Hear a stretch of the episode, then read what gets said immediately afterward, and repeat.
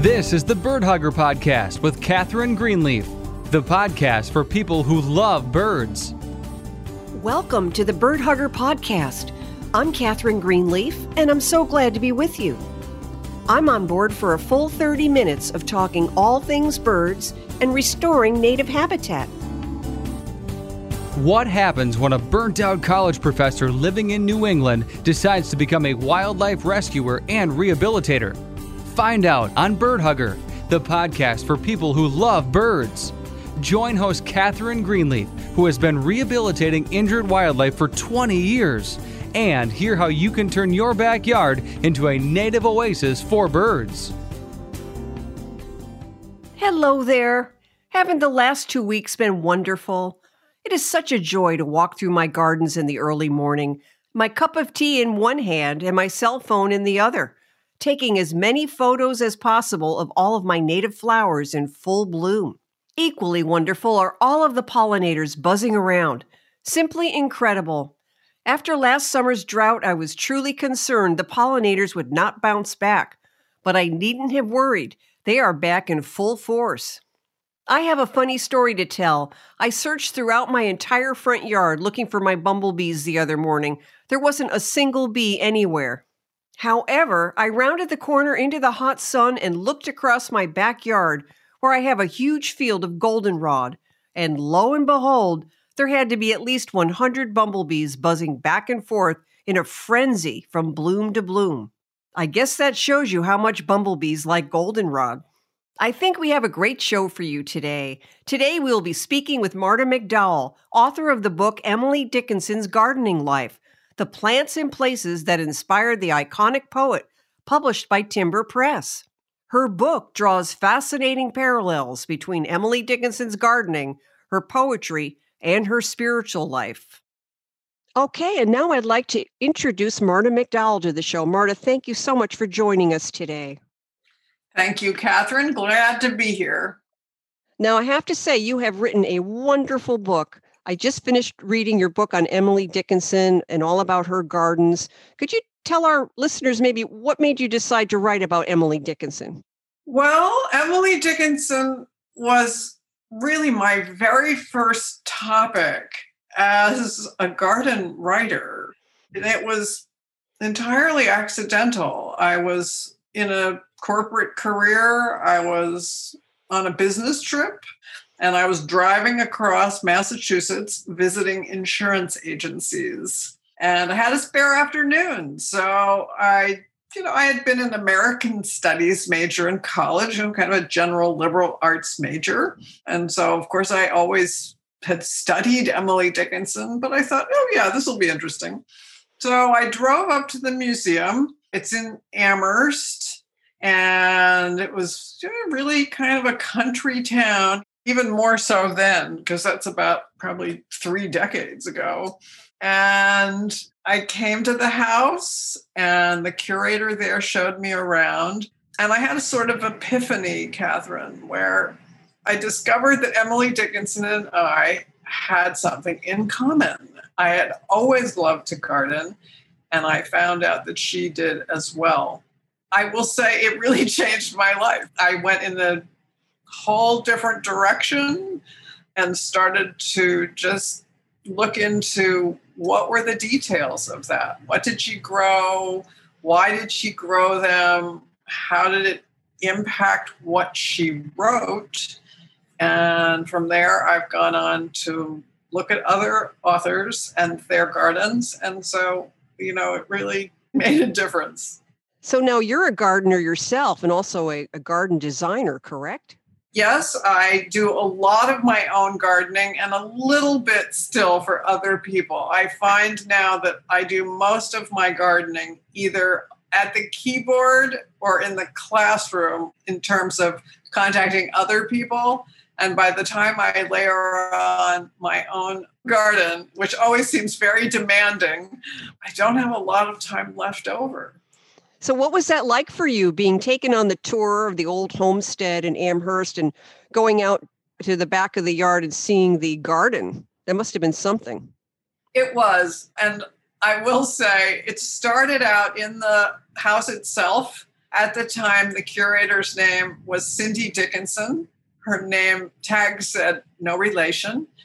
And she's the one who first showed me examples of the herbarium pages that Emily Dickinson had put together. These are, it's really a, a, sort of album of pressed plants that she had collected.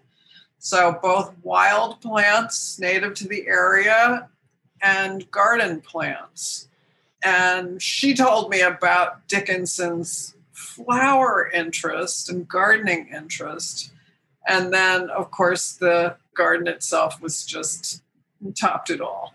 I will say it's not in and of itself a really stunning garden. It's a very normal garden. I'm sure a lot of your listeners have a, a bed with flowers and, a, and maybe another bed with vegetables and a bed with peonies and some big lilac bushes. It's that kind of garden. It's a sort of old fashioned garden. It's not a great design, it's just a place where they grew things. Right. Now, many people call Emily Dickinson a, a mystic or contemplative.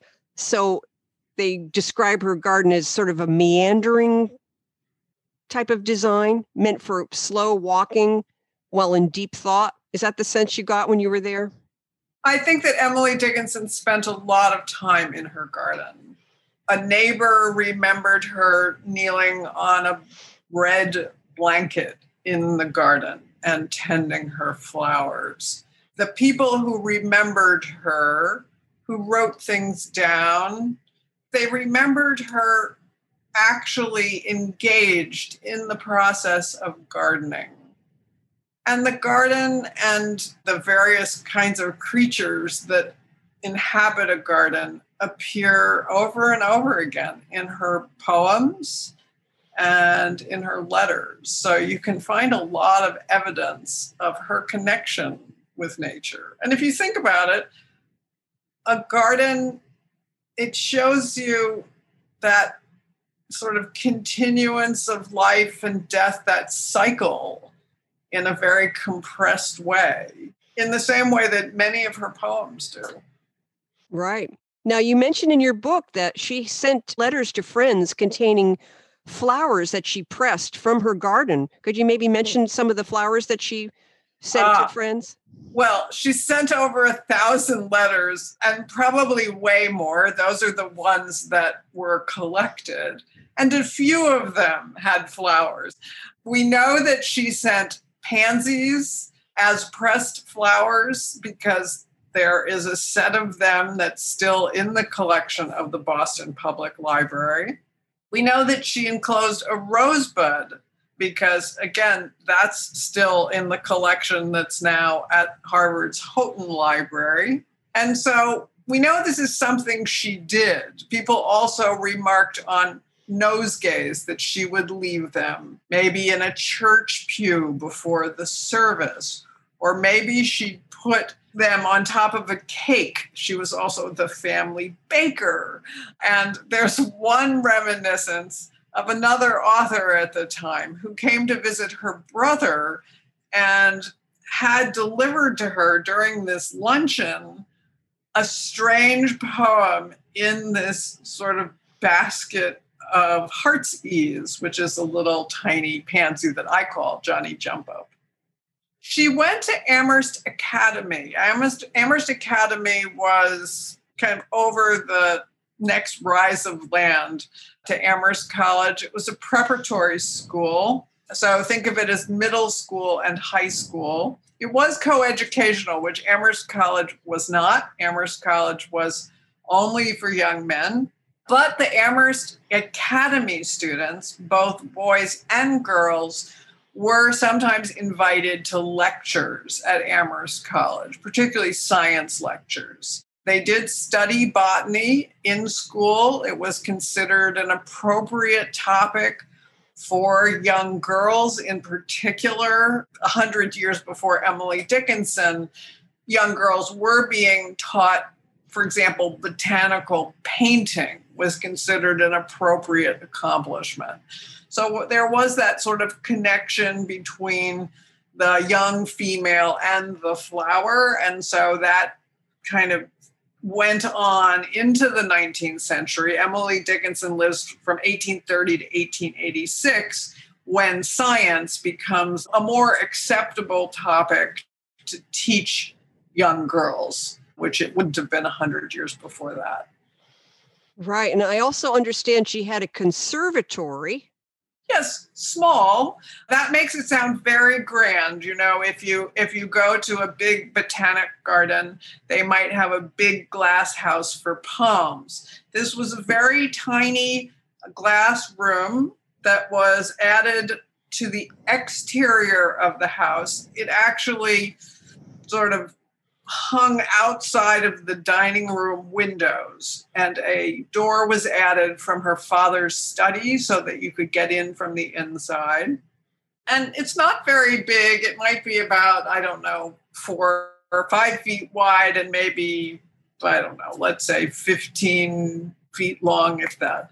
And so it was just a, a room with glass on two sides where they could garden in the winter. So this time of year, being July when we're talking, the conservatory is basically cleared out. They might have left a few cacti or things like that, but mostly it was to bring in the flowering plants and the things that were tender. So, for example, they grew oleander in pots. Oleander is a plant that is much more of a tropical plant. It lives outdoors in Florida, but certainly not in you know western massachusetts. That's just one example of a plant that would move in and out. She started seeds in the conservatory. She forced bulbs in the conservatory. She grew things like fuchsias right? Same thing. You couldn't leave it outdoors. And she learned her love of gardening from her mother i understand. Yes her parents were both interested in gardening. Again they probably had the gender bias of the day, where her mother was more interested in flowers, her father was more interested in growing fruit and certainly the vegetables. The Dickinsons also had hired help as her father got more successful. He was an attorney. They had hired hands to help them in the garden, and they also had household help.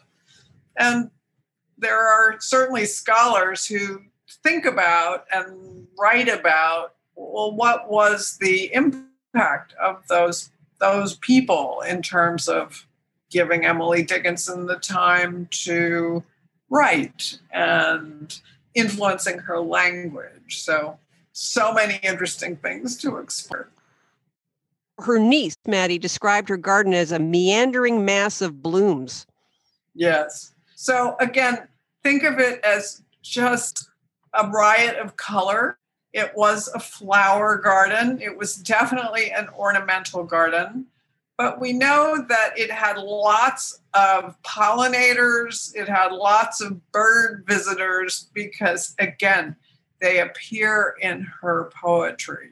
But it was a, a mix. It was annuals and perennials, it was shrubs, and then her brother planted a lot of trees, which have since grown big, Catherine. So, you know, we have a lot more shade up at the Emily Dickinson Museum than was there in the Dickinson's day.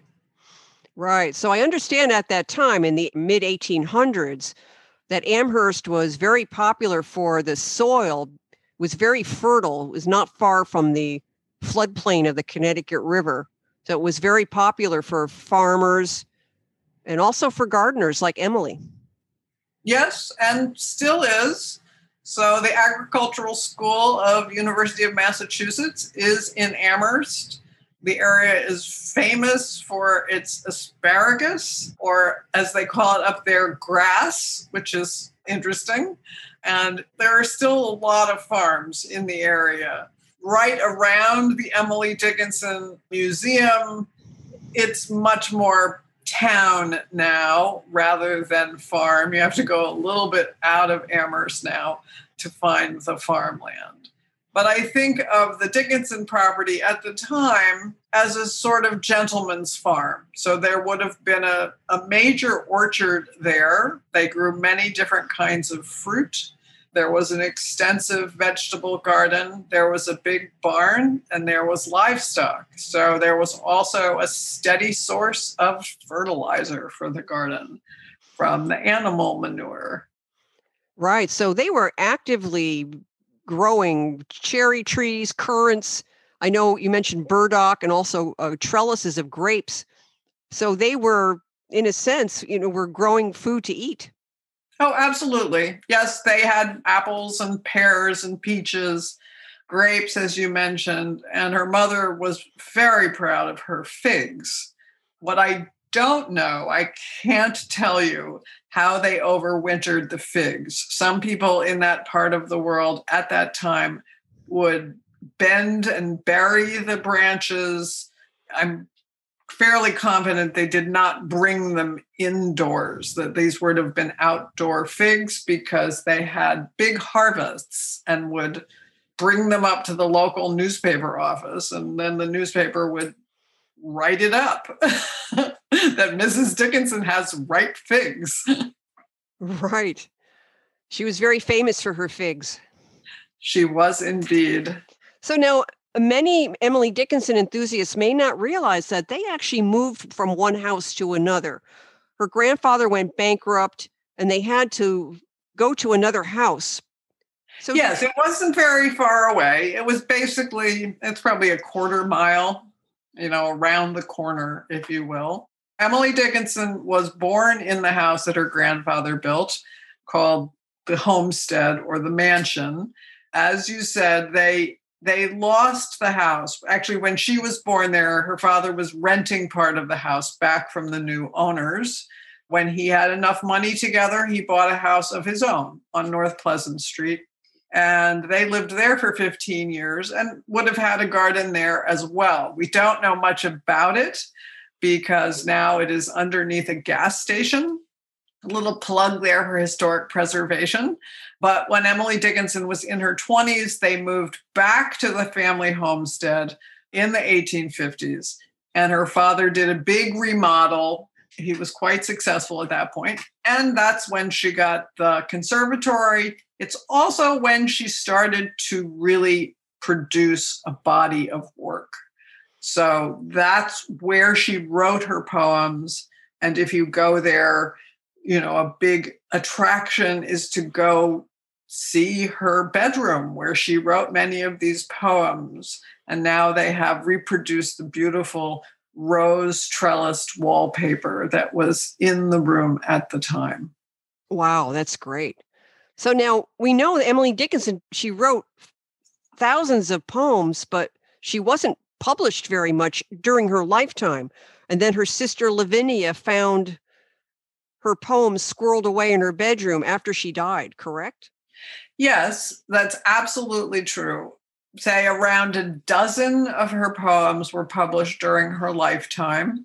It isn't clear whether she gave real permission for any of those she wrote once publication is the auction of the mind. So I don't think she really appreciated people tampering with her words. She did not see the beauty part about the editor. So they all knew she wrote poems. That wasn't a surprise. She shared them with friends, she sent them in letters. They knew she was writing what they didn't know was the extent of it. It would be as if a member of your family occasionally gave you a poem to read. And then, you know, imagine after that person's death, they had ex- instructed you burn my papers. And, you know, if you're Lavinia, you go back to the house after the burial, you open this cherry chest that was in the bedroom of her sister, and she finds about 40 books, handmade books that Emily Dickinson has put together, and they're full of poems. There were probably 500 poems in those booklets, all neatly copied out. And then they found probably, well, I think the total count is around 1,800 poems altogether. And her sister said, I had a Joan of Arc feeling about it. I, you know, I had to get them published. And so she worked and found people who would help her do that. Thank goodness she did that. That's right. She burned all the letters Emily Dickinson received, so she might just as well have burned the poems too. And we never would be having this conversation. Right. So now I know we discussed before the interview that back in the mid 1800s, the terrain was filled with native trees and native plants. But Emily did like to collect non native flowers. Could we talk about some of those? I know some of them were bulbs and some of them were wildflowers. There's a huge list of all of the, you know, sort of mentions by Emily Dickinson or the the specific collections as in the herbarium where you have all of these amazing native and non-native plants that she collected. It was a popular hobby in those days of I think young girls in particular, I, I, don't even know what to equate it to. Maybe some, I don't know, some game on a on a smartphone that every child of a certain age is playing. Well, then it was let's all make herbarium or herbaria, I suppose is the plural. You know, it's not something we would think of so much to do these days. The closest thing I can come to from my childhood is we would do leaf collections in the fall sometimes for school where you'd press leaves of different trees and put them in a booklet. So we know she encountered a lot of wildflowers we also know that she was aware that all of this collecting, and they weren't digging them up, they were just picking them, that it was impacting the wildflowers. She once said in a letter, I'm not going to have the exact quote, but the, you know, the, the girls are chasing all the wildflowers away mean I, I can't find as many anymore because you know you imagine all these schoolgirls out there trying to find all of these what we now know of as rare plants and picking them for their collections. So these days that's definitely a no-no. If you go out to look for wildflowers the thing you do now is you take a picture of them and you, and you have a photographic collection and you don't pick them. It's a different way of looking at things. Now, you mentioned in the book that she loved peonies and mock orange, Virginia bluebells, pussy willows, cardinal flowers, campanula. Yes, just it's almost, Catherine, like you name it, she loved it. So, for example, the native witch hazel, this is the one that blooms in the fall. She called it the lovely alien, and she said it was like tinsel. And if you think about uh, witch hazel, if you don't know it, look up a, a picture of native witch hazel, Hamamelis virginiana, and you'll see that its blooms are like these curly threads and you'll go, yes, it looks exactly like tinsel. You know, what a wonderful word. So again, she had this way with words to describe these flowers that I love. But you know, I would just say, oh, it's a yellow witch hazel with a sort of stringy flower. You know, it's like that's I'm not a poet. now you have such wonderful touches in the book. For example, you talk about her walking to school in the cold of winter, carrying a hot potato in her pocket to keep her hands warm. Yeah, I've never tried that one. What a great idea, right? Right. I, I, will say now you can buy these like hand warmers that you warm up in the in the microwave, but you can't eat them for lunch. right. So I do think like the kids brought potatoes and they would put them on top of the stove in a cooler place when they got to the schoolroom. I just, I, I, I absolutely love that. That's genius. Yes. now I know that you're the bird hugger podcast, Catherine. So I do want to emphasize that Emily Dickinson mentions birds very often in her poems. There are definitely a couple of favorites, and one is the robin. The robin appears over and over again. Another is the hummingbird.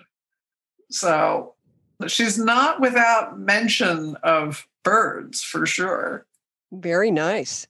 Now, some other flowers that she seemed to like were hollyhocks, lily of the valley, honeysuckles, daffodils, sweet peas, nasturtiums, and sweet williams, which are very pretty.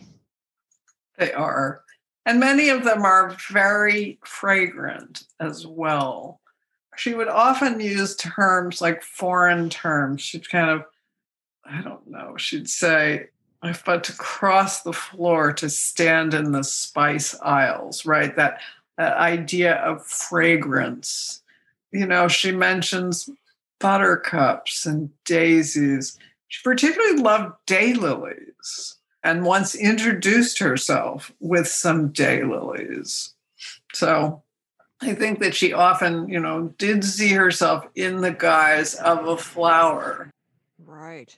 I do feel like she equated flowers often with poetry. And writing is like that. So you might come up with a, an interesting word or phrase. And if you don't capture it at the moment it sort of flits away in the same way that if you pick a flower at the wrong time of day or you don't get it into water quickly enough it really fades quickly and so again, I think that she often thought of the, you know, she didn't call it the writing process, but that creative cycle of coming up with the right word was a lot like the poems and blooms in her garden. Right. And her poems do have that ephemeral quality because some of these plants you mentioned, the flowers you mentioned, some of them are only in bloom for two, three, maybe four or five days tops. Yes. And then that's it for a whole nother year. That's right. Or they only bloom for a part of the day. So she liked to grow four o'clocks, for example, which is a flower that comes from South America. And four o'clocks bloom at a certain time of day and then they close up. So, you know, you have to, you sort of have to be there to see them. Right. And she was there observing everything. There. Right. That's right. Because again, part of being a gardener is is being there, you know, being there to see it.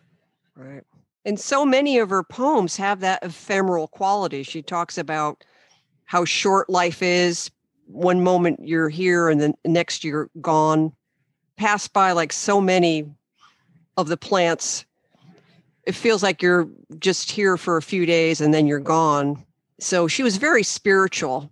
And- very spiritual, although not traditionally religious. So when she was older, she wasn't really a church goer. But then again, she was getting quite reclusive in general. But I agree. I think she was quite spiritual. Now, would you be willing to read some of Emily Dickinson's poems for us today? It would be my pleasure. So I'll start with one that's about her garden. Or maybe it's about her poem. So again, there's that balance, and you all can decide for yourselves. My garden, like the beach, denotes there be a sea. That summer, such as these, the pearls she fetches, such as me. And then I think maybe we'll do something with a bird. This one's a little bit longer, and it's about robins. The robin's my criterion for tune because I grow where robins do. But were I cuckoo born, I'd swear by him. The ode familiar rules the noon. The buttercup's my whim for bloom, because we're orchard sprung. But were I Britain born, I'd daisies spurn none but the nut October fit, because through dropping it, the seasons flit. I'm taught without the snow's tableau, winter were lie. To me, because I see New Englandly, the Queen discerns like me provincially. That is great. Marta, thank you so much for joining us today. Thank you, Catherine. It's been a pleasure. I'd like to thank Marta McDowell for joining us today. Her book, Emily Dickinson's Gardening Life, is available on Amazon.com and the Barnes & Noble website. You can find out more about Marta and her gardening books by going to martamcdowell.com. If you are enjoying this show and like what we do, please help us out by subscribing or following us on your favorite app to access our free show. That way, you'll get notified of what's coming, you'll never miss a show, and it will help us in the ratings.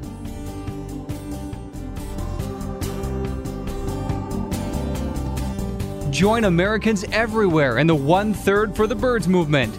Dedicate the back third of your yard to birds and other wildlife. Make this area a quiet zone with no leaf blowers or lawnmowers. Plant native trees and shrubs so birds have plenty of insects to eat. Create a safe haven for birds to nest and raise their young. You will be rewarded with many hours of bird watching fun. For more information on One Third for the Birds, go to the Bird Hugger page on Facebook.